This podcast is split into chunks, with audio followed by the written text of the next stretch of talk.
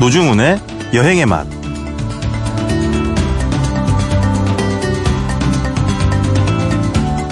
팔라우의 어느 바닷속, 신들의 바다 정원이라 불리는 그곳에서 눈을 뗄 수가 없습니다.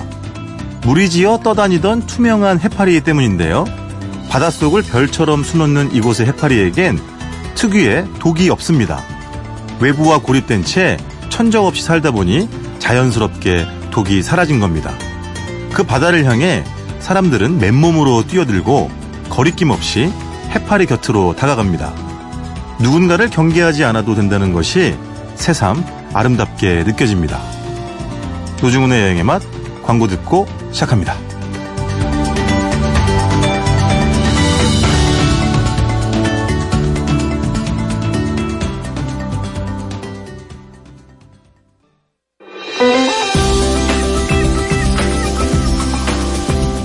우리가 꿈꾸는 여행, 여행의 맛, 노중훈입니다. 세심한 해외여행 지난주에 이어서 크루즈 여행 떠나보겠습니다. 여행 작가 우지경 씨 모셨습니다. 안녕하세요. 안녕하세요. 우지경입니다. 네. 지난주에 네. 아, 우리가 아, 모를 수도 있는 네. 크루즈의 여러 가지 이야기들을 해주셨잖아요. 네. 뭐 객실, 홀수, 짝수 뭐 이런 네, 이야기. 네. 뭐, 별 보는 객실. 네, 네. 뭐, 목욕 가운 입고 벗고 뭐. 네. 이렇게 했잖아요. 혹시 또 알려주고 싶은 거 있어요? 크루즈 관련해 가지고. 크루즈 관련해 가지고요. 네. 일단 기본적인 거, 출구. 출구. 네, gangway. Exit 찾지 마시고 gangway 찾으시면 되고요. Gangway. 네. G-A-N-G 이렇게 써요? 네 네 네. Gangway. 오, 어, 그래서 그렇구나. 보통 하선 하실 때, 네. 어, 1층으로 내려가시는 분들이 있는데, 1층 혹은 0층은 네. 그 승무원들, 네. cabin crew들 공간이에요. 그래서 네. 2, 3층에 gangway가 있습니다. 아, 아주 밑에 층이 아니라? 네. 그렇구나. 아, 그리고 요즘 뭐, 어, 그야말로 SNS 투어라고 불려질 만큼 이렇게 여행 도중에 네. 순간순간 사진 찍어가지고 막 올리잖아요. 자기 개인 아, SNS에. 네네네. 바다 위에 떠 있는 도중에도 와이파이가, 와이파이가? 될까요? 이게 네. 그 로밍 중에 가장 비싼 로밍이 네. 크루즈 로밍이라고 하더라고요. 정말? 그, 리고 굉장히 느려서 네. 어, 한국 통신사 로밍 해가는 건 추천드리지 않고요. 네. 예, 그 배에서 많이 찍으셨다가 기항지에 내려서 로밍을 쓰실 때 올리는 방법이 한 가지 있고요. 그리고 보통 항구들은 무료 와이파이를 많이 제공해요. 아하. 네, 승객들을 환영하는 의미에서 네. 그거를 사용하셔도 되고 네. 나는 그래도 답답하다. 그러면은 선내에서 와이파이를 구매해서 사용하실 수도 있고요. 아. 혹은 무료로 제공하기도 하는데 느리다 이거죠? 네, 이번 주에 소개할 북유럽은 그래도 빠른 편입니다. 아, 그래요? 네, 왜냐하면 헬싱키가 N사의 나라잖아요. 그래서 좀 오, 그런 잘 모면했어요, 방금 전에. 네. 네. 네, 와이파이 네. 인심이 후한 편입니다. 아, 그렇구나. 아니, 그런데 지난 주에도 왜, 그, 크루즈 안에 있는 클럽 이야기를 잠깐 하셨잖아요. 네. 근데 그런 에피소드가 있었어요? 그 실수로, 그 아, 크루 파티. 아 그건 지난주 얘기인데 해도 네. 될까요? 그럼요. 어 네. 이게 승무원이. 네, 승무원들이 배를 한 번 타면 얼마나 오래 탈 것 같으세요? 자꾸 물어보시는데, 네. 그걸 알려주러 나오신 거 아닌가요? 최하 6개월에서 9개월 뭐 1년씩 타는데요. 그러니까 얼마나 어, 연애를 어떻게 하지? 예, 연애를 그 안에서 많이 하신다고 하더라고요. 아니, 그 일하시는 분, 아, 그래요? 네, 뭐 셰프들끼리도 연애를 아, 하고 그렇구나. 같은 분야의 아, crew들끼리. 생각보다 엄청 기네요. 네. 그래서 중간중간 크루 파티를 열어준대요. 한쪽 풀장을 막고 네. 아하. 크루 파티를 열어주는데 제가 그때 기항지를 갔다 와서 네. 어, 다른 기자랑 둘이 배가 고파서 수영장 옆에 식당에서 끝나가는 뷔페를 막 먹다가 네. 갑자기 눈이 번쩍 뜨이는 거예요. 네. 그렇게 수많은 할머니 할아버지는 안 보이고 네. 수영장에 너무 젊은 네. 청년들이 춤을 추고 있길래 아 새로운 사람이 탔나? 그리고 거길 딱 들어갔어요. 네. 어디선가 그 보디가드 이런 네. 분이 어디 너는 승객이니? 저- 나는 승객인데 Are you passenger. 나가라고 여기는 crew only다라고 얘기해 주시더라고요. 어, 갱왜 이렇게 얘기하는 게 어디예요? 음. 네. 아, 그렇구나. 그래서 다시 뷔페로 돌아왔습니다. 먹던 음식을 먹었죠. 알겠습니다. 자, 지난주 아시아 크루즈 라인에 이어서 네. 이번 주 잠깐 언급한 대로 북유럽이에요. 네. 오, 두 곳? 것들을 체험해 보셨어요? 어, 두 세, 배- 세 크루즈를? 코스인데요. 아, 세 코스? 크게는 두 개의 선사를 소개해 드리려고요. 아, 네네. 어딥니까? 일단 음. 핀란드에서 출발해서 탈 수 있는 네. 크루즈를 좀 소개해 드리고 싶은데 사실 이 선사는 스웨덴 선사예요. 아하. 스웨덴이 바이킹의 후예로 유명하잖아요. 래서 그렇죠. 예로부터 배를 열심히 잘 만들어 왔고 네. 그리고 워낙에 핀란드, 스웨덴, 그다음 발트 국가들이 네. 발트해를 가운데 끼고 있기 때문에 네네. 배를 그냥 교통수단처럼 이용을 하거든요. 아. 그런데 또 이제 공해상에 나가기 때문에 배 네. 안에 또 면세점이 너무 잘 되어 있어요. 아, 엄청들 사더라고요. 예, 막 정말 그분들은 술을 사기 위해서 배를 타시는 그러니까 분들이 많아요. 괴짝제 그냥. 왜냐면은 이게 예전부터 국가에서 북유럽 국가들은 술을 관리해서 네. 슈퍼마켓에서는 맥주 정도밖에 살 수 없고 아하. 와인 이상의 독주들은 또 알코라는 국가에서 관리하는 매장에서 사야 하거든요. 아. 그런데 그런 모든 술이 배에서는 면세가인 거죠. 이구지구 내리세요. 어, 진짜 그렇더라고요. 어, 깜짝 놀라실 보부상인 줄 알았어요, 전부 다, 진짜. 너무 많이 사가지고. 카트를 막 끌고 네. 가시거든요. 네. 어, 그리고 총각 파티 이런 네. 걸 하면 배를 타서 술을 사서 파티를 한다고 하시더라고요. 아, 그거 이제 결혼하기 전에 하는. 네. 그쪽의 전통 문화죠, 사실은. 그렇죠. 네네네. 자, 그래서 어디라고요? 스웨덴. 네. S 라인인데요. 네. 일단 제가 소개드릴 곳은 핀란드 수도 헬싱키에서 네. 스웨덴 수도 스톡홀름까지 가는 라인과 네. 또 스톡홀름에서 라트비아의 수도 리가까지 가는 두 가지 라인을 좀 소개시켜 드리려고요. 아하. 이게 좋은 것이 네. 그냥 이동 수단을 크루즈로 한다라고 보시면 돼요. 정말 아. 1박짜리 크루즈. 아, 이거는 단기, 초단기. 예, 예. 그러니까 네. 이동을 저가 항공으로 하시지 말고 배를 예약하셔서 네. 숙소도 지내시고 네. 하룻밤 그냥 갑판과 배에 쫙 놀다가 이제 내리면 되는 거죠. 그 두 도시 왔다 갔다 하는. 예, 네. 그 라인인데요. 네.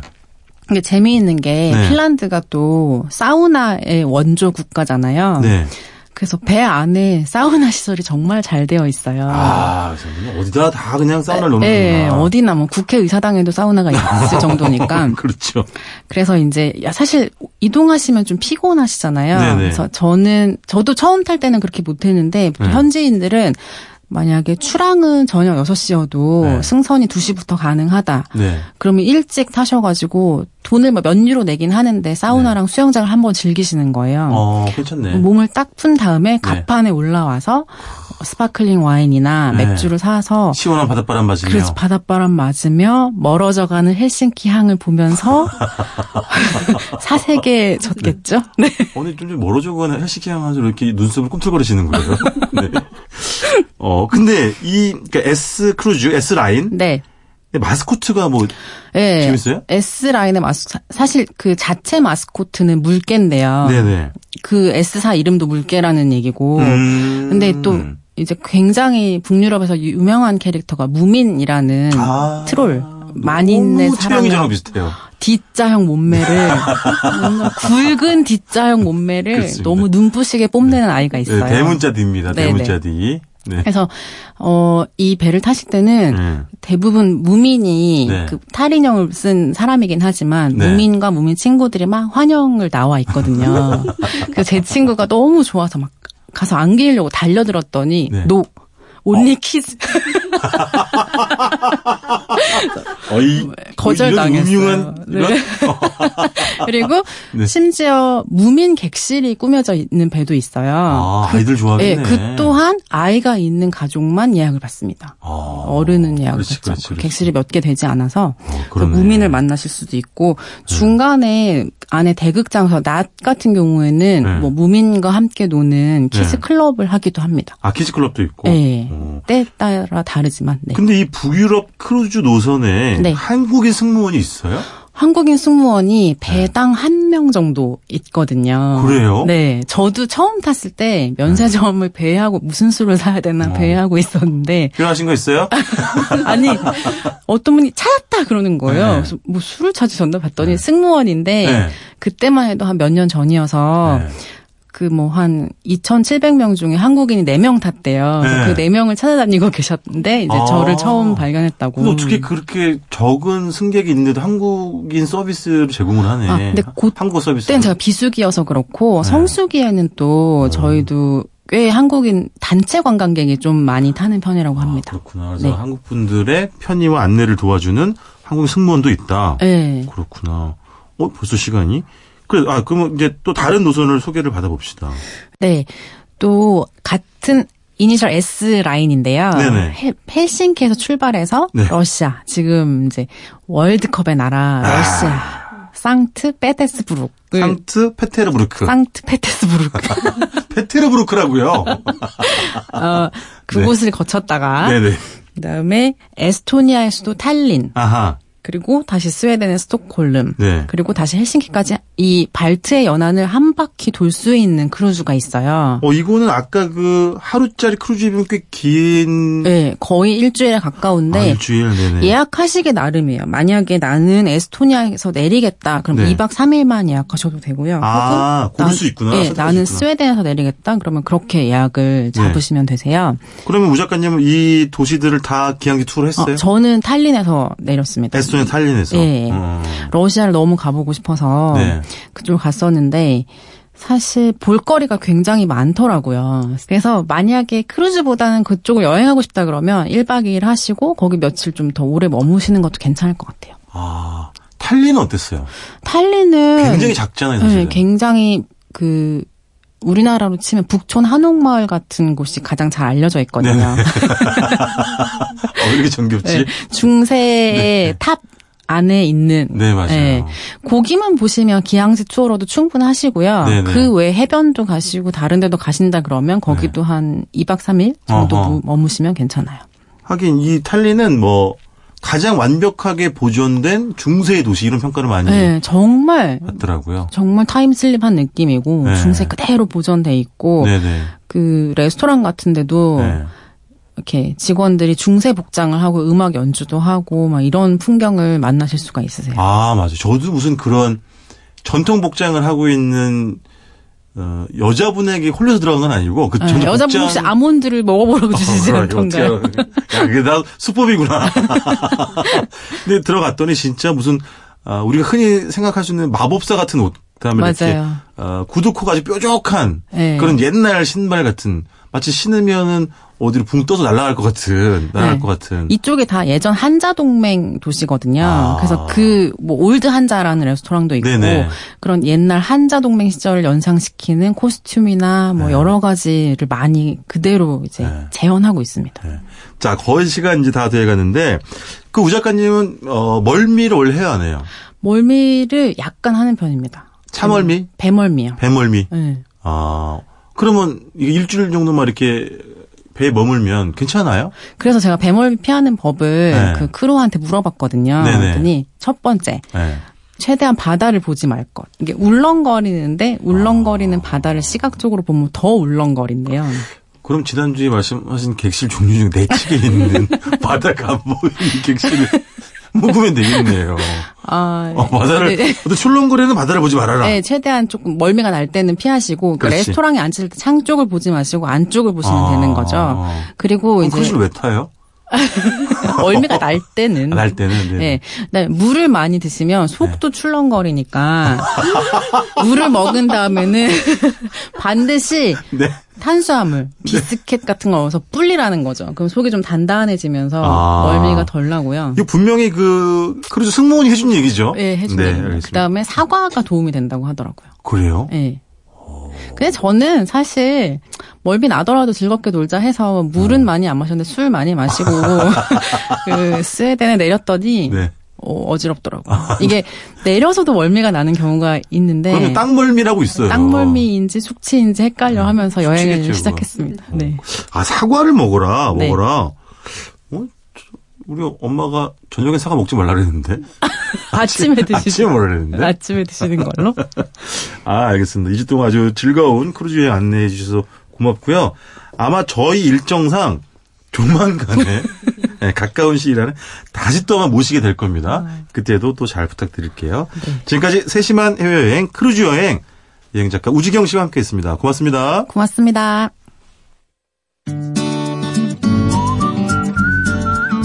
노중훈 작가의 이야기가 있는 곳 여행의 맛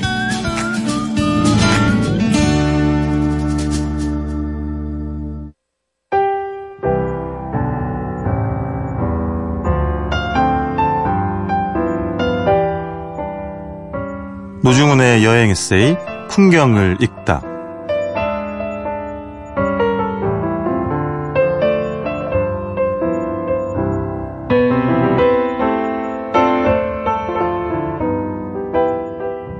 프렌치 폴리네시아 타이티 섬의 중앙시장. 불긋불긋한 열대 과일과 근해에서 잡은 싱싱한 생선이 푸짐하게 쌓여 있다. 상점의 여주인들은 대부분 타이티를 상징하는 꽃인 티아레를 귀에 꽂은 채 수박처럼 시원한 웃음으로 손님을 맞이한다. 타이티 사람들이 주로 먹는 타로 감자를 이용한 음식도 시장에서 많이 판매된다. 한쪽에서는 나이 지긋한 여인들이 야자수 껍질로 바구니를 엮고 있다. 중앙시장에서는 옷을 수선해주는 상점과 문신을 새겨주는 집이 특히 눈길을 끈다. 거의 모든 남자들이 적어도 하나 이상의 문신을 지니고 있을 정도로 타이티 남자들의 문신 사랑은 유별나다. 타이티는 고대로부터 문신이 일반적이었다고 한다. 자연스레 관련 기술이 발달할 수밖에 없었다. 그래서 타이티의 문신은 정교하고 복잡한 문양을 자랑한다. 익숙하지 않은 사람에게는 거북살스러울 수도 있지만 타이티의 문신은 상대방을 겁주려는 의도에서 탄생한 것이 아니다. 음악이나 춤처럼 예술적 욕구의 발현이 바로 문신이다.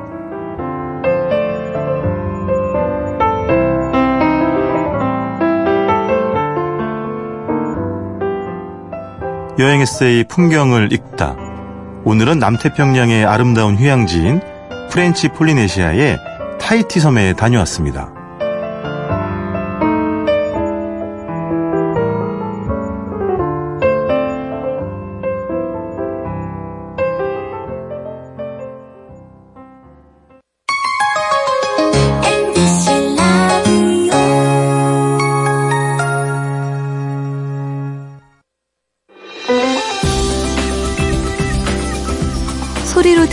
맛의 기행 노중훈의 여행의 맛 박찬일의 맛 박찬일 주방장님 모셨습니다. 안녕하세요. 안녕하세요. 주방장님. 네. 이틀 정도가 지났지만 아직도 어, 한국 대 독일 아 그 축구 경기 감동의 여진이 예. 여전합니다. 저는 진짜 보셨죠, 주방장님 저는 축구? 그 아무개 선수만 네. 물론 TV가 전체 선수를 보여주진 않죠. 공만 쫓아가니까. 네. 그 선수가 보일 때마다 그 선수의 움직임을 봤어요. 아, 그 언론에서 비난을 많이 했던. 아, 또 네네네. 네, 국민의 비난도 같이 받았던. 네. 그 선수의 마음을 따라다녔습니다. 그래서 그래서 이긴 게 아닌가. 아니 그 선수에 대한 비난을 저는 동의할 수 없어요. 정말. 예, 아니, 여러분들이 당연하죠. 예, 청취자분들 네, 네. 뭐라 하셔도 네. 최선을 다한 것이고 그럼요. 그 선수가 잘못됐던 뽑거나 네. 그 선수에게 운이 따라주지 않은 것이지 네네. 뭐 그 선수를 일방적으로 비난해서 무슨 의미가 있습니까? 그럼요. 한국 축구 전체적인 문제겠죠, 문제가. 그럼요. 그래서 오늘 그러면 60분 특집으로 한국 축구 어디까지 왔나? 예. 한국 축구 대표팀 열량 몇 칼로리 드시나? 이걸로 한번 근데 주방장님도 그런 이제 밤에 했잖아요 경기가 예. 뭐밤 11시에 이제 시작을 예, 했었, 예. 했었습니다만 예. 에, 많은 분들처럼 네. 주방장님들 예를 들면 뭐 치맥 이렇게 하면서 축구 보고 아니, 그러십니까? 뭐 그렇게 할 때도 있지. 네. 예전에는 예전 월드컵 때는 주방에서 봤어요. 그때 막 아, 스마트폰이 아니고 일반 폴더폰인데 네네. 컬러로 TV가 나오는 DMB 이렇게 안테나를 쭉 뽑으면 알죠, 알죠, 왜 웃으세요? 요즘 모르는 분 아, 저는 알아요. 예, 네, 안테나 알죠. 쭉 뽑으면 이제 맞아요. 컬러로 화면에 나와요. 맞아요, 그걸로 약 1이 1.5인치 정도 되는 화면으로 그걸 다 봤어요. 그러니까. 아, 예전에. 예전에 손님 하나도 없지만 주방은 지켜야 되잖아요. 아, 그렇죠. 그 뭐라도 좀 만들어 드시면서 보지 그러셨어요. 그 주방에서 뭘 만들어 먹기 싫어요. 코에 뭐 냄새가 배 있으니까 아무것도 하기 싫은 곳이 주방이에요. 주방에서 제일 그 주방 식구들이 좋아하는 게 햄버거 배달이에요. 아, 야, 그렇겠지. 햄버거 배달 시켜 먹자고 와 그렇지. 하고 난리가 납니다. 하긴. 그 맛있는 거 안 해 먹어요. 또산 거기서 음식을 만드시니까. 예, 물론 배달해 주는 하죠. 거 좋아하고 네네. 야, 그 콜라 이런 거 같이 오잖아요. 좀 네네. 자극적인 그런 거 먹으려고 네. 그러고 젊은 친구들이 아무래도 많으니까. 예. 그리고 어머니 같은 요리사들, 네. 그 노장의 여성 요리사들은 예. 혼자서 빨리 비벼 드세요. 우리 예전에 뭘 흔히 뭔지 모르겠어. 그게 뭘 어떻게 해서 그뭐 남은 걸 어떻게 이렇게 살 갈무렸다가 그 비벼 드시는 거 좋아하는지 모르겠어요. 아 근데 저랑 오늘 주방장님- 비빔밥 얘기를 해보자는 얘기. 아 비빔밥. 예. 아, 이 얘기 하려고 우리가 시나리오 이렇게 길게 짰잖아요. 까먹었죠, 지금. 계속 갈라 그랬지, 축구 얘기. 아니 근데 네. 저랑 주방장님이랑 정말 숱하게 많은 식당들을 다녔잖아요. 예. 근데 저희가 정말 숱하게 싸우기도 많이 했죠. 아, 그럼요. 정말 어, 가장 맛있어 뵈는 게 그 네. 어머님들 좀 전에 말씀하신 식당에서 어머님들이 3시쯤 식사를 가면 뭘 그렇게 맛있게 비벼 드세요. 꼭 그 자리에 앉고 싶지. 그러면 아, 인정 있는 어머니들이라 꼭 맞아. 뭐 반찬 드시던 거 꼭 줘. 이게 뭐, 뭐 맛도 없는데 이러면서 꼭 뭘 주셔요. 그러니까요. 거기에 관심을 보이면. 그게 그 제가 꿀맛이에요, 진짜. 외국에서도 그걸 느꼈는데 네. 어, 중국의 어떤 지역에 가서 이제 그 식당을 들어갔는데 네. 그 요리사들이 모여서 네. 식사를 하고 있는 거예요. 네. 젓가락 딱 들고 그 숟가락 안 쓰잖아요. 그렇죠. 그밥 하나에 반찬이 하나야. 아. 그 주반찬 하나, 그냥 짠지 같은 거 하나. 네네. 그러니까 요리사들 그렇게 먹잖아요. 음. 근데 그, 그 시커멓게 간장과 온갖 그 오향으로 졸인 돼지고기예요. 아, 네네. 근데 돼지고기의 형태가 다 다르고 네. 뭐 뼈도 있는 것도 있고 없는 것. 그러니까 이렇게 손질하고 남은 것들을 모아서 오향 넣고 푹 졸인 거예요. 술 넣고. 근데 그걸 밥 위에 이렇게 얹어서 아. 네. 밥 그릇을 훅 먹잖아요. 네네. 그게 너무 맛있어. 야, 이게 좀 맛있어 보인다 그랬더니 네. 그거 먹어보라고 주는 네. 거예요. 근데 그, 어, 그. 제일 맛있죠. 예, 그 요리사들은 일단 근무 시간이 아닐 때 보면 네. 상당히 덕이 많은 사람들이에요. 네? 근무 시간에 날카로워서 그렇지. 아니 근데 좀 전에 그 말씀하신 그런 거는 일본으로 치면 돈부리, 일본 덮밥 같은 형태 예. 그렇죠. 아니에요? 비빔밥이 일본에서 돈부리의 형태로 발달해 왔는데요. 그게 네. 일본에서 일본인의 성적이 맞는 것 같아요. 아. 우리는 비빔밥이라는 형태로 네. 비빔밥이 고급화된 건 사실은 약간 이 원료하고 멀어져 있는 거거든요. 아 예전 예. 안 그렇다는. 비빔밥이 물론 네. 뭐 임금도 드셨고 궁중에서도 먹었다 뭐 이런 얘기를 하는데 네네. 그렇게 해도 먹긴 했을 거예요. 뭐 그렇지만 골동반인가요? 일반적으로 예 골동반이라는. 얘기를 쓰고 그리고 진주 같은 데의 비빔밥은 꽃밥이라 그래서 아. 굉장히 화려하게 육회를 네네. 넣고 그 당시에 육회라는 건 싼 음식이 아니잖아요. 그렇겠죠. 네, 그렇게 먹던 음식들은 네. 일제 고급화된 기방 또는 규방 음식, 기방 아, 그렇죠. 음식이란 말도 있어요. 그렇죠. 그, 그런 얘기들을 많이 하고 그랬는데 그술 먹고 네.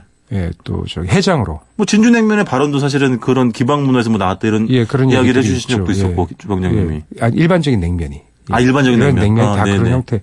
그 진주 냉면도 아마 그런 형태가 아니었을까라는 네네. 추측을 하고 있죠. 네. 여하튼 일반적으로 그러나 비빔밥은 네. 남은 반찬을 넣고 썰어 비벼 털어 놓고 그렇죠. 비비는 형태가 비빔밥이잖아요. 근데 우리는 그러니까 네. 고명이 여러 가지 형태로 발달했는데 네. 일본의 돈부리는 도시 음식 문화예요.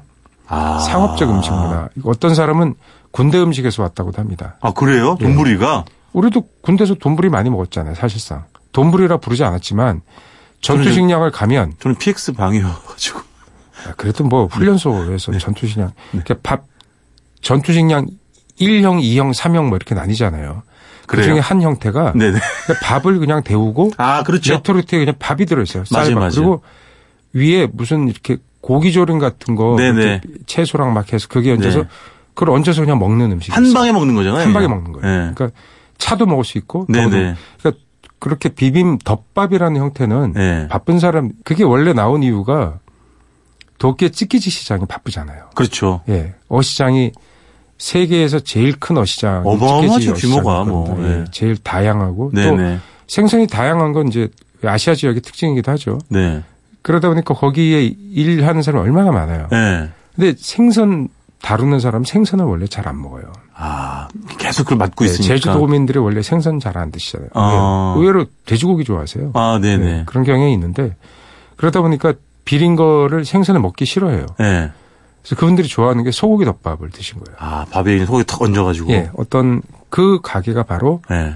그 요자 들어가는 브랜드인데 그게 일본 전역을 휩쓴 우리나라에서도 한번 들어왔다가 철수한 걸 알고, 있- 있어요. 아, 그 시초가 그거라는 거죠. 그 예, 거기서. 그래서 소고기를 얇게 점면서 간장 양념했던 걸 네. 그냥 휙 볶아갖고 네. 밥에다 휙 얹어버린 거예요. 예. 뭐 반찬도 안 주잖아요. 반찬이 없잖아요. 네, 그냥 그거 먹는 그럼 거잖아. 들고선 일본인들은 숟가락을 안 쓰니까 그렇지. 젓가락으로 확 먹고 맞아. 일하러 가고 뭐 그랬던 것이 바로 그, 그것이 백 지금 백 몇십 년 됐어요 그 브랜드가. 그게 이제 그 지금은 일본 전역의 넘버원 브랜드가 된 거죠. 근데 우리는 우리의 비빔밥이랑은 그 출발부터가 달라요. 아하. 예, 그렇죠. 그렇죠. 돈, 돈부리는 그렇게 하면서 되게 이제 여러 가지로 발달해 갑니다. 네. 발달해서 뭐 그 기본이 되는 여러 가지가 있습니다. 네네. 그러면 북쪽 삿포로 지방에서 이제 돼지고기를 구워 갖고 예. 얹어서 먹는 두텁게. 예. 예. 뭐 얇게 할 수도 있어요. 네. 두껍게 해서, 해서 이렇게 얹어서 먹는 거. 그다음에 거기 이제 또 한자로 그냥 해선동이라고도 하는 것도 있습니다. 아, 해물덮밥. 예. 예. 해산물을 가지가지 해산물. 그러니까 맞아, 뭐 맞아. 그걸 또 아우, 색깔 너무 예쁘더라고요. 예. 사치스러운 예. 해산물 덮밥 이런 또 번역어를 쓰면 그런 게 있는데 그거는 아, 그렇죠. 비싸면 5만 원 정도? 아, 한 5천 그릇에? 엔 정도 그러니까 하는. 그게 돈불이 그 덮밥의 본래 가치에 반하는 거죠. 덮밥은 싸고 간편해서 먹는 건데 아. 그게 이제 사치스러워지는 거죠. 하긴 뭐 음식도 보니까 변하니까. 게살, 예. 그다음 그 익힌 게살, 안 익힌 게살, 아, 또 게회죠. 그쪽 지방이 게회. 또 게가 또 유명하니까. 예, 그다음 연어알, 예. 연어, 뭐 조개, 그다음에 네. 성게, 네. 뭐 온갖 가지 비싼 걸 다 넣은 거예요. 그리고 뭐, 뭐 이렇게 참치. 예, 예. 해조. 그걸 먹으면 그러니까 우리가 통상 먹을 수 있는 그 해산물이란 걸 한 번에 다 먹어보는 효과가 나는 거죠. 아, 그렇죠, 그냥 5만 그렇죠. 원이에요. 5만 원. 그렇죠. 싼 거는 2만 원대 후반 정도부터 어. 시작합니다. 하긴 근데 이제 그런 관광객용 네. 음식이죠. 그걸 어떻게 보면 예, 도시민들이 먹겠습니까, 사실. 네. 예. 사실 저도 뭐 일본 출장 자주 갑니다만 가면은 이제 사실은 점심 때 가장 흔하게 먹을 수 있는 게 카레 아니면 네. 예. 덮밥. 보통 뭐 예를 들면 뭐 400엔, 네. 무슨 뭐 500엔, 600엔, 예. 뭐요 사이 왔다 갔다 하면서 맞아요. 대학 카페 많고 네. 제가 그 학교 구내식당 가는 걸 좋아하거든요. 네네. 그래서 일본을 가더라도 꼭 대학 같은 데 가봅니다. 네. 그래서 대학의 그 지성의 향기를 느껴보는 게 아니라 밥 먹으러 갔는데 구내식당에 가가지고 먹을 수 없는 데도 있어요. 네네. 외지인은 네. 뭐 학생증을 내서 네. 내야지 뭐 팔기도 하고 그러는데 네. 일반인들은 좀 비싸게 받는 경우도 많습니다. 학생은 할인을 아. 그렇죠. 예. 여기 아마 MBC 구내 식당도 그럴걸요? 직원들하고 아, 외부인은 못 쓰는 거로 저는 알고 있는데요. 아니요 어, 할수 있어요. 아 가능합니까? 네, 네, 매식이 가능합니다. 왜 안 사줘요? 네? 왜 안 사줘요? 제가요? 예, MBC 구내 식당 밥이 제일 맛있기로 세계에서 제일 유명한데 더 이상? 얼만큼 더 잘해드려야 돼요. 뭐 제가? 전, 전파나기 빨리 진행합시다. 네네. 갔더니 네. 꼭 있대요. 그 학생한테 물어보니까 뭐가요? 덮밥 메뉴는 꼭 아, 있다. 항상 있는 거지. 예, 항상 있다. 그냥 그렇지. 일본식 그냥 이렇게 뭐 정찬이나 간단한 정식 또는 네. 뭐 카레 예. 이런 게 우동, 뭐 메밀국수 이런 거 꼭 있듯이 덮밥이 대부분 있대요. 학교 아니 식당에. 카레도 덮밥이잖아요. 참 그러고 보니까 카레 덮밥. 카레는 덮밥이라고 잘 안 해요. 아 그런가? 예, 그건 그냥 카레 아. 라이스라 그러지 아. 그 덮밥 계열로 분류하지는 않습니다. 네네. 카레는 옆에 놓이는 거예요. 위를 위를 덮어버리는 게 아니에요. 아. 옆에 놓여서 그렇구나. 카레와 밥을 살살 섞어서 넣는 거지 네네네. 위에 얹어진 것은 얹어진 것 따로 밥 따로 먹거든요. 네네네. 약간 달라요. 아. 그러니까 덮밥이 비빔밥과 결정적인 차이는 우리는 모든 재료를 다 넣어서 네. 그 융합된 맛을 본다. 그렇죠. 그러니까 덮밥은 얹어진 고명과 네. 밥 밥을 따로 따로 먹어요. 아 그렇죠. 예, 젓가락으로 비비지도 않아요. 숟가락도 안 맞아요. 주니까. 그래서 여기 지금 상암동에도 지점이 있는 굉장히 유명한 그러니까 규동, 소, 예. 아까 소고기 덮밥, 오약고동, 닭고기 덮밥만 예, 예. 파는 지- 그 아, 집이 그렇습니까? 있는데 예. 거기도 보면 뭐 어떻게 먹는지를 써놨는데 네. 이렇게 섞지 말고 푹 예, 쑥 넣어가지고 예. 떠서 먹으라 우리 같이 원래 이렇게. 젓가락으로만 먹기 때문에 예, 예, 그 일본인들이 와 저걸 밥이 다 풀리는데 어떻게 먹나 싶더니 예. 간을 적절히 해가면서 맞아. 그 밀도 조절을 해요. 예, 예, 예. 그래서 그게 그러니까 젓가락만 쓰는 사람들이니까 네네. 그 양반들이 숟가락을 쓸 때는 스프랑 카레 먹을 때밖에 없거든요. 아, 그렇죠. 젓가락만 쓰니까 잘 써요. 그러니까 예. 위에 예를 들어서 어 뭐 돼지고기 덮밥이라면 네. 돼지고기를 한 점 먹고 네. 안에 밥을 이렇게 입가에 싹 대면서 평 쳐서 올려요. 맞아. 그래서 들고 맞아요. 고기를 숙이지 않죠. 네. 들고 퐁 쳐서 올리고 어떤 경우는 예. 밥과 그 고명을 싹 같이 싸서 또 네. 통 쳐서 올리고 네. 그렇게 먹다가 마지막에는 이제 밥만 남잖아요. 네. 그 간장 양념이 흥건해요. 네. 그거 어떻게 하나 봤더니 별거 없더라고요. 그릇을 입에 대고 네. 먹잖아요. 그, 그, 그 신공을 발휘하더라고요. 그 제일 맛있게 먹는 사람이 누군지 아세요? 누구요? 고독한 미식가. 아, 그 양반. 이노가시라. 그, TBS 이노가시라 상으로 나오죠. 맨 마지막 집에 진짜 그 양반이 제가 알기론 그 녹화를 하게 되면 그 전부터 두어 끼를 굽는데요. 원래 소식주의자래요. 보면 키 큰데 엄청 날씬하세요. 배, 네. 배 군살 하나도 없어요. 그 양반이. 네네. 아 그건 저랑 비슷하구나. 노종 씨 말하자면 그 로망이죠. 예. 저렇게 되고 싶어요라는 건데 그 양반이 그렇게 그 왜냐하면 NG 나면 다시 먹어야 되잖아요. 그렇지 맞아. 그건 실제 장면이 아니거든요. 네네네. 그 꼭 실제처럼 보이지만 네. 그 주인이나 이분들도 다 연기자예요. 네네. 그 연- 그 장소를 빌려 찍긴 하는데 네. 어쨌든 연기자가 투입이 됩니다. 그러다 보니까 NG가 날 수도 있고 또 거기서 하나만 먹진 않죠. 네. 이 그럼 예, 그럼요. 꼭 보면 뭐 사이드까지 해서 두세 가지를 꼭 먹다 보니까 네. 본인의 양보다 훨씬 많이 먹게 돼요. 아 예전에 저 주방장님이랑 부산 MBC 어부의 만찬이라는 프로그램 할때 예. 하루에 막 여섯 개 일곱 씩막 먹었잖아요, 진짜. 근데 그 양반 최대 불만이 뭔지 아세요? 네. 녹화할 때 뭐요? 술을 못 먹게 하는 거. 아 그건 당연하죠. 그분이 반주를 좋아한대요. 네네. 근데 술을 못 먹게 하니까 술 안 먹으면서 밥을 많이 먹으려니까 그게 네네. 너무 괴롭다는 거예요. 네.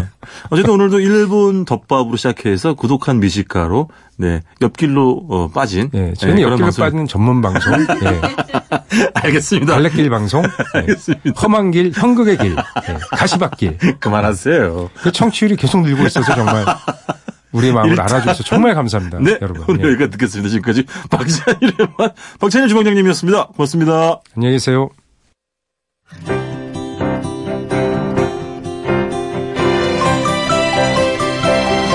우리가 꿈꾸는 여행 노중훈의 여행의 맛 꼬치꼬치 여행꼬치 이번 주는 아, 여행 테마 주제보다 먼저 사람을 소개해 드리겠습니다. 여행의 맛 4번 타자 최전방 공격수 각광받는 여행 전문 기자 문화일보 박경일 기자 모셨습니다. 안녕하세요. 안녕하세요. 아, 저 기자님 예. 지금 저희 이제 담당 PD가 홍희주 PD인데요. 예. 이 홍희주 PD 말고 이전에 했었던 뭐 안정민 PD, 뭐 하정민 PD, 박정원 PD 그 워- 워낙 많이 바뀌셨잖아요. 그렇죠. 그렇긴 한데 그분들 공통점이 있습니다. 예. 박경일 기자를 붙박이로 배치해달라. 아, 그건, 그건 아닐 것 같은. 아, 진짜예요? 예, 예. 그래서 제가 얘기했죠. 바쁘신 분이라서 이렇게 영접하는 거를 만족해라. 이렇게 제가 말씀을 드렸거든요. 아유, 말씀만이라도 감사합니다. 아, 진짜입니다. 아니, 너무 다시 나와주셔가지고 감사하고, 저희 담당 류정은 작가가 기가 막힌, 음, 제목을 지어놨습니다. 예. 박경일의 사계라고요. 예, 예.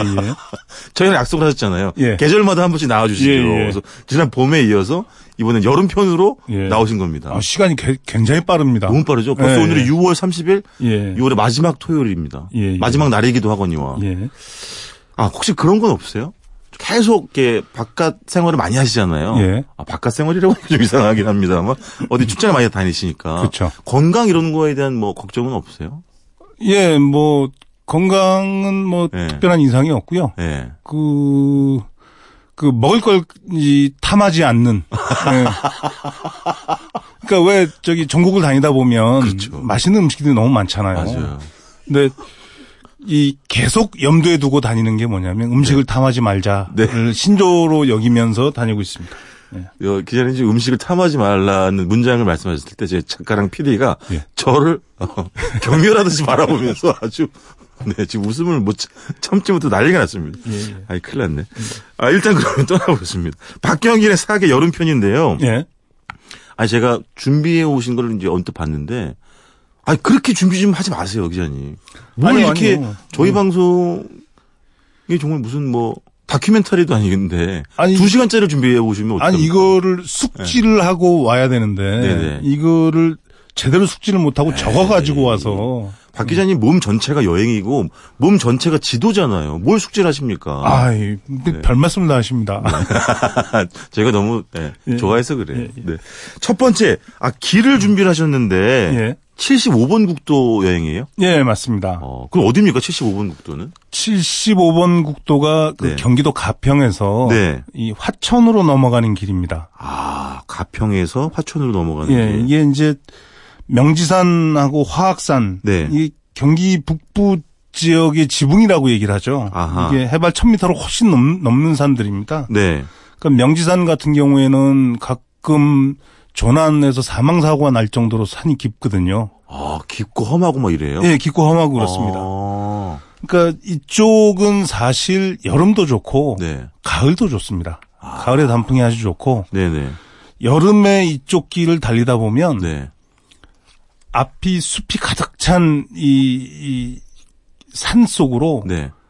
그 종이를 접어놓은 그 안쪽으로 들어가는 것처럼 도저히 길이 없을 것 같은 사이로 길이 계속 있거든요. 아, 우리 홍희주 PD가 벌써 한 번 심쿵했습니다. 아유. 원심쿵. 네. 유발 멘트 하나 날리셨고. 아, 종이 접은 것 같은 그쪽으로 들어가는 느낌이 난다. 아. 그렇죠. 이게 겹쳐져 있어서 능선과 능선이 겹쳐져 있어서 네. 도저히 저쪽으로 길이 계속 이어질 것 같지도 않은 사이로 길이 지나가거든요. 막 그러면 웅장한 산 속을 이렇게 가느다란 길이 이렇게 막 그렇죠. 들어가는 듯한. 예, 그리고 그길 옆으로는 물이 계속 따라옵니다. 아. 가평천에 물길이 따라오는데 네. 여러 산과 계곡에서 쏟아져 나온 물이 네. 가평천을 만나서 흘러내리거든요. 네. 그래서 왜 그 가평 같은 경우에 네. 이전에 그 여름 휴가지로도 아주 그 이름 높지 않았습니까? 그렇죠. 뭐 서울 근교 뭐 대표적인 곳 중에 하나였죠, 사실은. 그렇죠, 그렇죠. 네, 네. 근데 이제 이쪽 지역에 사람들이 발길이 뜸해진 게 네. 상인들이 이제 이 계곡을 제 것처럼 이제 점령하고서 이제 아하. 닭백숙이나 뭐 매운탕 따위를 내놨지 않았습니까? 네, 네. 그래서 이제 그렇게 돈을 챙기고 하니 이제 네. 그런 장사 속에 이제 눈살이 찌푸려지고 그러면서 점점 사람들이 발길이, 발길이 좀 뜸해졌죠. 네, 뜸해졌죠. 네, 맞아요. 근데 이즈음에 다시 가보면 네. 여기도 좀 진화를 했습니다. 아. 네, 그래서 예전처럼 그렇게 추레한 모습은 아니고 네. 이 아주 깔끔한 평상 등을 놓고 평상을 놓고 아, 이 계곡에서 됐구나. 영업을 하는데 네네. 실제로 그 옆에 텐트나 그늘막을 쳐도 네. 그다지 제지하지 않습니다. 예전에 그거 못하게 했지 않습니까? 그렇죠. 네. 다 돈을 받고 한다고 해서. 네네. 그리고 가격도 네. 돈을 받긴 하죠. 그 네네. 평상을 해놓고. 네. 근데 뭐 한철에 성수기 때 가도 5만 원 정도면 음. 한 가족이 그렇죠. 뭐 반나절 정도를 안에서 놀 수 있을 정도가 됩니다. 네네. 예, 그래서 그 길을 따라가면 그 긴 가평천의 물길을 따라가다 보면 네. 유원지들이 계속 나옵니다. 아. 네. 그중에 뭐 마음에 드는 데 이렇게 들어가서. 그렇죠. 마음에 네. 드는, 드는 데 들어가서 네. 이 놓으시면 되는데 네. 여기를 제가 취재를 하러 갔는데 네. 여기 취재는 유통기한이 딱 여름 한철입니다. 아. 그게 왜 그러냐면 사진을 찍고 취재를 해갖고 네. 다음 계절이 되면 네. 물이 한 번 지나가면 지형이 다 바뀝니다. 어. 그래서 저 같은 경우에도 작년에 취재했던 데를 찾아갈 수가 없어요. 아, 그 정도예요? 물이 그렇게 땅의 생김새를 확 바꾼단 말이에요? 네, 물이 그러니까 땅이 생김새까지 바뀔 정도는 아니지만 네. 평상이 들어서는 자리를 완전히 다 바꿔버려요. 아. 오, 그러면, 어? 지난해 모습은 찾을 수가 찾을 수 없고. 없죠. 어. 아, 그래서. 이게 또 장마를 지나고 나면 네. 또 어떤 모습으로 만들어질지 잘 몰라요. 아. 그러네요. 근데 그럼에도 불구하고 이 75번 국도에서 찾아가 볼 만한 두 곳이 네. 가장 훌륭한 유원지가 있습니다. 네네. 네. 어딥니까? 호수 유원지라는 곳이 있고 네. 호수 독바위 유원지. 유원지 라는 데가 있습니다. 덕바위요? 독바위. 아, 독바위. 네, 독바위 그러면 왜 네. 전국에 독바위들이 많지 않습니까? 그러니까요. 그 홀로 독자를 씁니다 대부분. 네네. 그 혼자 뚝 떨어져 있는 바위를 독바위라고 하거든요. 그래서 저도 여행 작가계 독바위. 외롭습니다. 예, 예. 네네. 그래서 이게 75번 국도를 따라서 가평읍에서 한 19km쯤 가평천을 따라가면 그 이 두 유원지가 있는데 네. 도대리 상교라는 다리가 있습니다. 네네. 그 다리를 중심으로 하류가 호수 유원지고 아하. 상류가 독바위 유원지입니다. 아. 그러니까 호수 유원지는 네. 가평천을 통틀어서 물길이 가장 넓습니다. 아, 넉넉하구나, 좀. 네, 물 넉넉하죠. 네. 그래서 보로 막은 이 물이 네. 마치 수영장 같습니다. 아, 실제로 수영을 수영을 하죠. 할 수 있죠. 그래서 네네. 이게 유원지 이름이 호수 아닙니까? 아, 그러네. 네, 그래서 호수 유원지라고 이름이 붙었습니다. 아, 굉장히 큰 고민 없이 지을 수 있을 것 같은 그죠, 그죠. 런 이름인 네, 것 네. 같습니다. 그래서 여기는 물이 안 깊어가지고 네. 아이들하고 놀기에 딱입니다. 아, 좋다. 예, 예. 가족 나들이. 예, 그렇습니다. 네, 좋네요. 예. 예. 그래서 여기는 여기도 이제 마찬가지로 이제 상인들이 이제 천막을 치고 자리를 차지하고 있는데 네. 저 같은 경우에는 돈 내도 그렇게 아깝지 않은 아. 네, 그런 자리입니다. 여러분, 청취자 여러분, 좀, 박 기자님 그렇다면 네, 그런 겁니다. 독바이도 좋죠? 네, 그러면? 독바이도 이제 호수유원지하고는 좀 다른 분위기인데 네. 거기도 그 이 나름의 매력이 있습니다. 아하, 예, 이게. 군데군데 이제 바위들이 있고 네. 깊은 물도 있고 해서 네. 좀 호수 유원지하고 분위기는 다른데 네. 가서 보시면 한눈에 보입니다. 아, 나 저기서 놀고 싶나? 아, 두 개가 한눈에? 보여요? 두 한눈에 다 보입니다. 유원지가? 다리 위에 올라서 있으면 아. 양쪽이 다 보입니다. 아, 예. 아, 그러면 이렇게 좀 미리 살펴보고 고르면 되겠네요. 예, 그렇죠. 어. 그리고 75번 국도가 이 유원지 두 개를 지나서 계속 더 올라가다 보면 네. 가평천변의 용소를 만납니다. 용소. 예. 그게 그냥 물 구덩이라 그래야 됩니까? 뭐 아까 그렇죠, 그렇죠. 예. 소라고 얘기를 하면 예. 뭐 연못 정도 되겠죠. 그렇죠. 네. 이제 물가에 있는 연못 같은 건데 네. 이게 용소라고 붙었으니 이제 용이 네. 승천했다든지 네. 뭐좀 비범한 모습을 가지고 있죠. 우리나라 다. 용소도 진짜 많은 것 같아요. 진짜 많죠. 제가 박 기자님 기사에서도 한 여덟 아홉 번 읽었던 것 아, 같아요. 그 한 산에 네. 용이 여덟 아홉 마리가 나오는 적이 있습니다. 아, 심지어 한 산에. 근데 용이 야, 그건 진짜 비범한 산이다. 그죠. 근데 그 용이 사실 물을 관장하는 네네네. 이 상상이 동물인데 네. 제가 알기로는 이게 구형제가 있어요. 아. 아홉 개의 형제가 있어서 그래서 우리 구룡 얘기하지 않습니까? 네네. 각 용마다 성격과 특징도 있어요. 이용 형제들이. 네, 용 형제들이 다 똑같은 용이 아닙니다. 아, 그래서 그렇구나. 그걸 빗대서 아홉 마리 용이 들어가 있는 그 지명에 네. 뭐 그런 곳들도 있고 아, 맞다. 예. 네. 그래서 대부분 물이 있는 곳에는 용이 꼭 있습니다. 그러니까요. 예, 예. 여기도 용소가 있군요. 용소가 두 개 있습니다. 네네. 두 개가 있는데 네. 하나가 화학산 약수 못 미쳐서 네. 도대리에 있는 용소폭포라고 있습니다. 용소 폭포. 예, 예. 여기는 아주 독특한 게 네. 다이빙 계곡이라고 사람들 사이에서 불리는데 아. 그러니까 푸른 물에 뛰어들어요? 다이빙 예, 다이빙을 할 수 있는 그런 계곡입니다. 혹시 박 기자님도 저 수영복을 입고 다이빙을 하셨습니까? 어 하죠. 저도 아. 하죠. 여기서 예, 용소 폭포에서. 여기서 하죠. 어. 취재하러 갔다가 네. 그 저는 이제 다이빙 할 때 꼭 다리부터 들어갑니다. 저는 못 들어갑니다. 무서워가지고. 아, 근데 물이 아주 그렇게 깊거나 뭐 그렇지는 않. 아, 다이빙 할 정도니까 깊죠. 아, 그렇지 않, 그렇지. 너무 얕으면 이게 예, 야, 부딪히니까 안 되죠. 바닥에. 그다음에 바위들이 다 근육질처럼 생겼습니다. 아, 남성적 예, 예, 예. 바이구나. 그래서 이게 몸을 던져서 놀 수 있는 용소입니다. 여기가. 그러니까 좀 전에 박 기자님 제가 얼마나 또 편견에 사로잡힌 사람이면 근육질의 바위라고 하니까 바로 제가 남성적인 바위군 이렇게 얘기를 했잖아요. 네, 그렇죠. 이건 이것도 편견이지, 그죠? 근육은 뭐 남성에게 있습니까? 남성이 더 크지 않습니까? 그렇습니까? 네. 알겠습니다. 네. 아, 그래서 이거 다이빙을 할 수 있는 용소 폭포가 있고. 네. 그 다음에 두 번째 용소는 네. 이 보는 곳입니다. 들어가는 아, 곳이라기보다. 네네. 예. 감상용. 예, 가평천 상류에 있는데 네. 이거는 이 아주 풍경이 아주 독특합니다. 그러니까 아. 작은 폭포를 내려오는 물줄기인데 네. 그 밑에 소의 물빛이 아주 기가 막힙니다. 초록색으로. 그래서 그 물빛을 보고 있으면 네. 이게 도로 바로 옆에 있거든요. 네네. 그러니까 차에 앉아서도 보일 정도예요. 어. 이 차의 운전석에 앉아서 네. 왼쪽으로 이렇게 내려다보면 보일 정도인데 그러면 안 되잖아요, 기자님. 아 그렇죠. 뭐 그러면 안 되는데 안전운전해야 되잖아요. 예, 예, 그렇죠. 차를 옆에 살짝 대놓고 아, 네 네 네 네. 그렇게 파- 푸른 물을 볼 수 있을 정도인데 네. 그게 사실은 이렇게 그것만 따로 놓고 보면 네.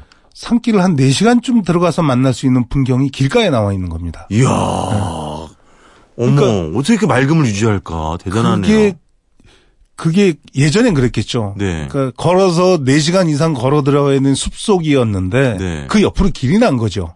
아, 원래는 여기가 그렇죠, 숲속이었을 그렇죠. 테니. 예, 예. 아, 그렇구나. 그래서 그게 그 코발트빛에 가까운 물색인데 이야. 그 물빛이 아주 황홀합니다. 아니, 왜냐면 세상에 온갖 예, 색깔의 물은 다 만나보신 분이 이렇게 표현 하시는 거 보면 진짜 아름다운 모양입니다. 예, 거기 꼭, 꼭 가보십시오. 꼭. 네네. 예. 그 다음에 그 75분 국도를 넘어가면 네네. 이제 화천 땅이 나오는데 야, 기자님 어떻게 해요? 우리 한 2분밖에 안 남았는데 인제 아, 화천 그래요? 들어갔어요? 아, 빨리 해야겠다. 어쨌든 화천. 네. 뭐 하나라도 예, 아, 얻어가야지. 화천 뭐 예, 예. 그 화천에서 하나만 더 말씀드리겠습니다. 네네. 곧 장마인데 예. 화천의 건넌들 마을이라는 곳이 있습니다. 화천의 건넌들 마을. 네. 75분 국도로 넘어가서 네. 그 화천 쪽으로 이 화천 읍 쪽으로 좀 더 들어가다 보면 네네. 건넌들 마을이라는 곳이 나오는데 네. 그곳에 딱 장마가 시작된 무렵부터 네. 연꽃이 어마어마하게 피어납니다. 네, 본래 거기가 화천에서 가장 넓은 농토가 있었던 곳인데 네네네. 그게 이 춘천댐이 만들어지면서 네. 수몰이 된 그그 땅에다가 네. 주민들이 연을 심었던 겁니다. 아하. 그래서 지금쯤 가면 수련이 피어 있고 네. 그 다음에 이게 이 7월 중순쯤을 넘기면 네. 이제 백년 홍련들이 피기 시작합니다. 근데 그 아십 홍련, 네. 그 아십니까? 그러니까 꽃보다 네. 여는 꽃, 꽃보다 꽃잎에 마치 수은처럼 물방울이 돌아다닐 때, 네, 비 오는 날. 맞아요, 맞아요. 아, 맞아요. 그때 풍경이 아주 훌륭합니다. 맞아요. 입 위에 떠 있는 물방울들, 네, 물방울들. 빗방울들. 예, 예. 맞아요, 맞아요. 그 이번 장마에 꼭 네. 찾아가서 그, 이, 그런 광경도 즐기고 아, 이게 장마에 가면 더 좋다 이런 거군요. 정말 가면 훨씬 좋은 곳입니다. 아, 그렇구나. 가는 길이 좀 험할지라도. 그렇죠. 어. 그리고 그게 이, 저 75분 국도를 따라서 이 가평천을 가는 길이 네네. 그게 물길을 끼고 가기 때문에 네. 폭우가 아니라면 네. 비 오는 날의 정치도 아주 좋습니다. 아, 수중. 예. 아, 운치. 예, 예. 아, 알겠습니다. 사실 뭐 기상청 이제 오늘이 뭐 6월의 마지막 날이긴 합니다만 기상청 발표는 한 열흘 전쯤에 제주도부터 이제 장마가 시작되는 발표가 있었었는데 예. 어쨌든 장마에도 갈 수 있는 아름다운 75번 국도 가평천을 끼고 쭉 올라가는 그런 길이 되겠습니다. 자, 오늘은 일단 여기까지 듣겠습니다. 지금까지 꼬치꼬치 여행 코치 박경일의 사계 여론편 첫 번째 시간 문화일보 박경일 기자와 함께했습니다. 고맙습니다. 감사합니다. 여행 에세이 혼자 떠나도 괜찮을까를 쓴 황가람. 일상에 지쳐있던 그녀에게 여행을 권한 사람은 바로 남편이었습니다. 어느 날 이렇게 말한 겁니다. 내 인생에 잠시 공백을 주는 건 어떨까? 인생의 공백이 꼭 여행일 필요는 없겠지만 누구에게나 공백은 필요한 법입니다. 지금까지 노중훈의 여행의 맛 노중훈이었습니다.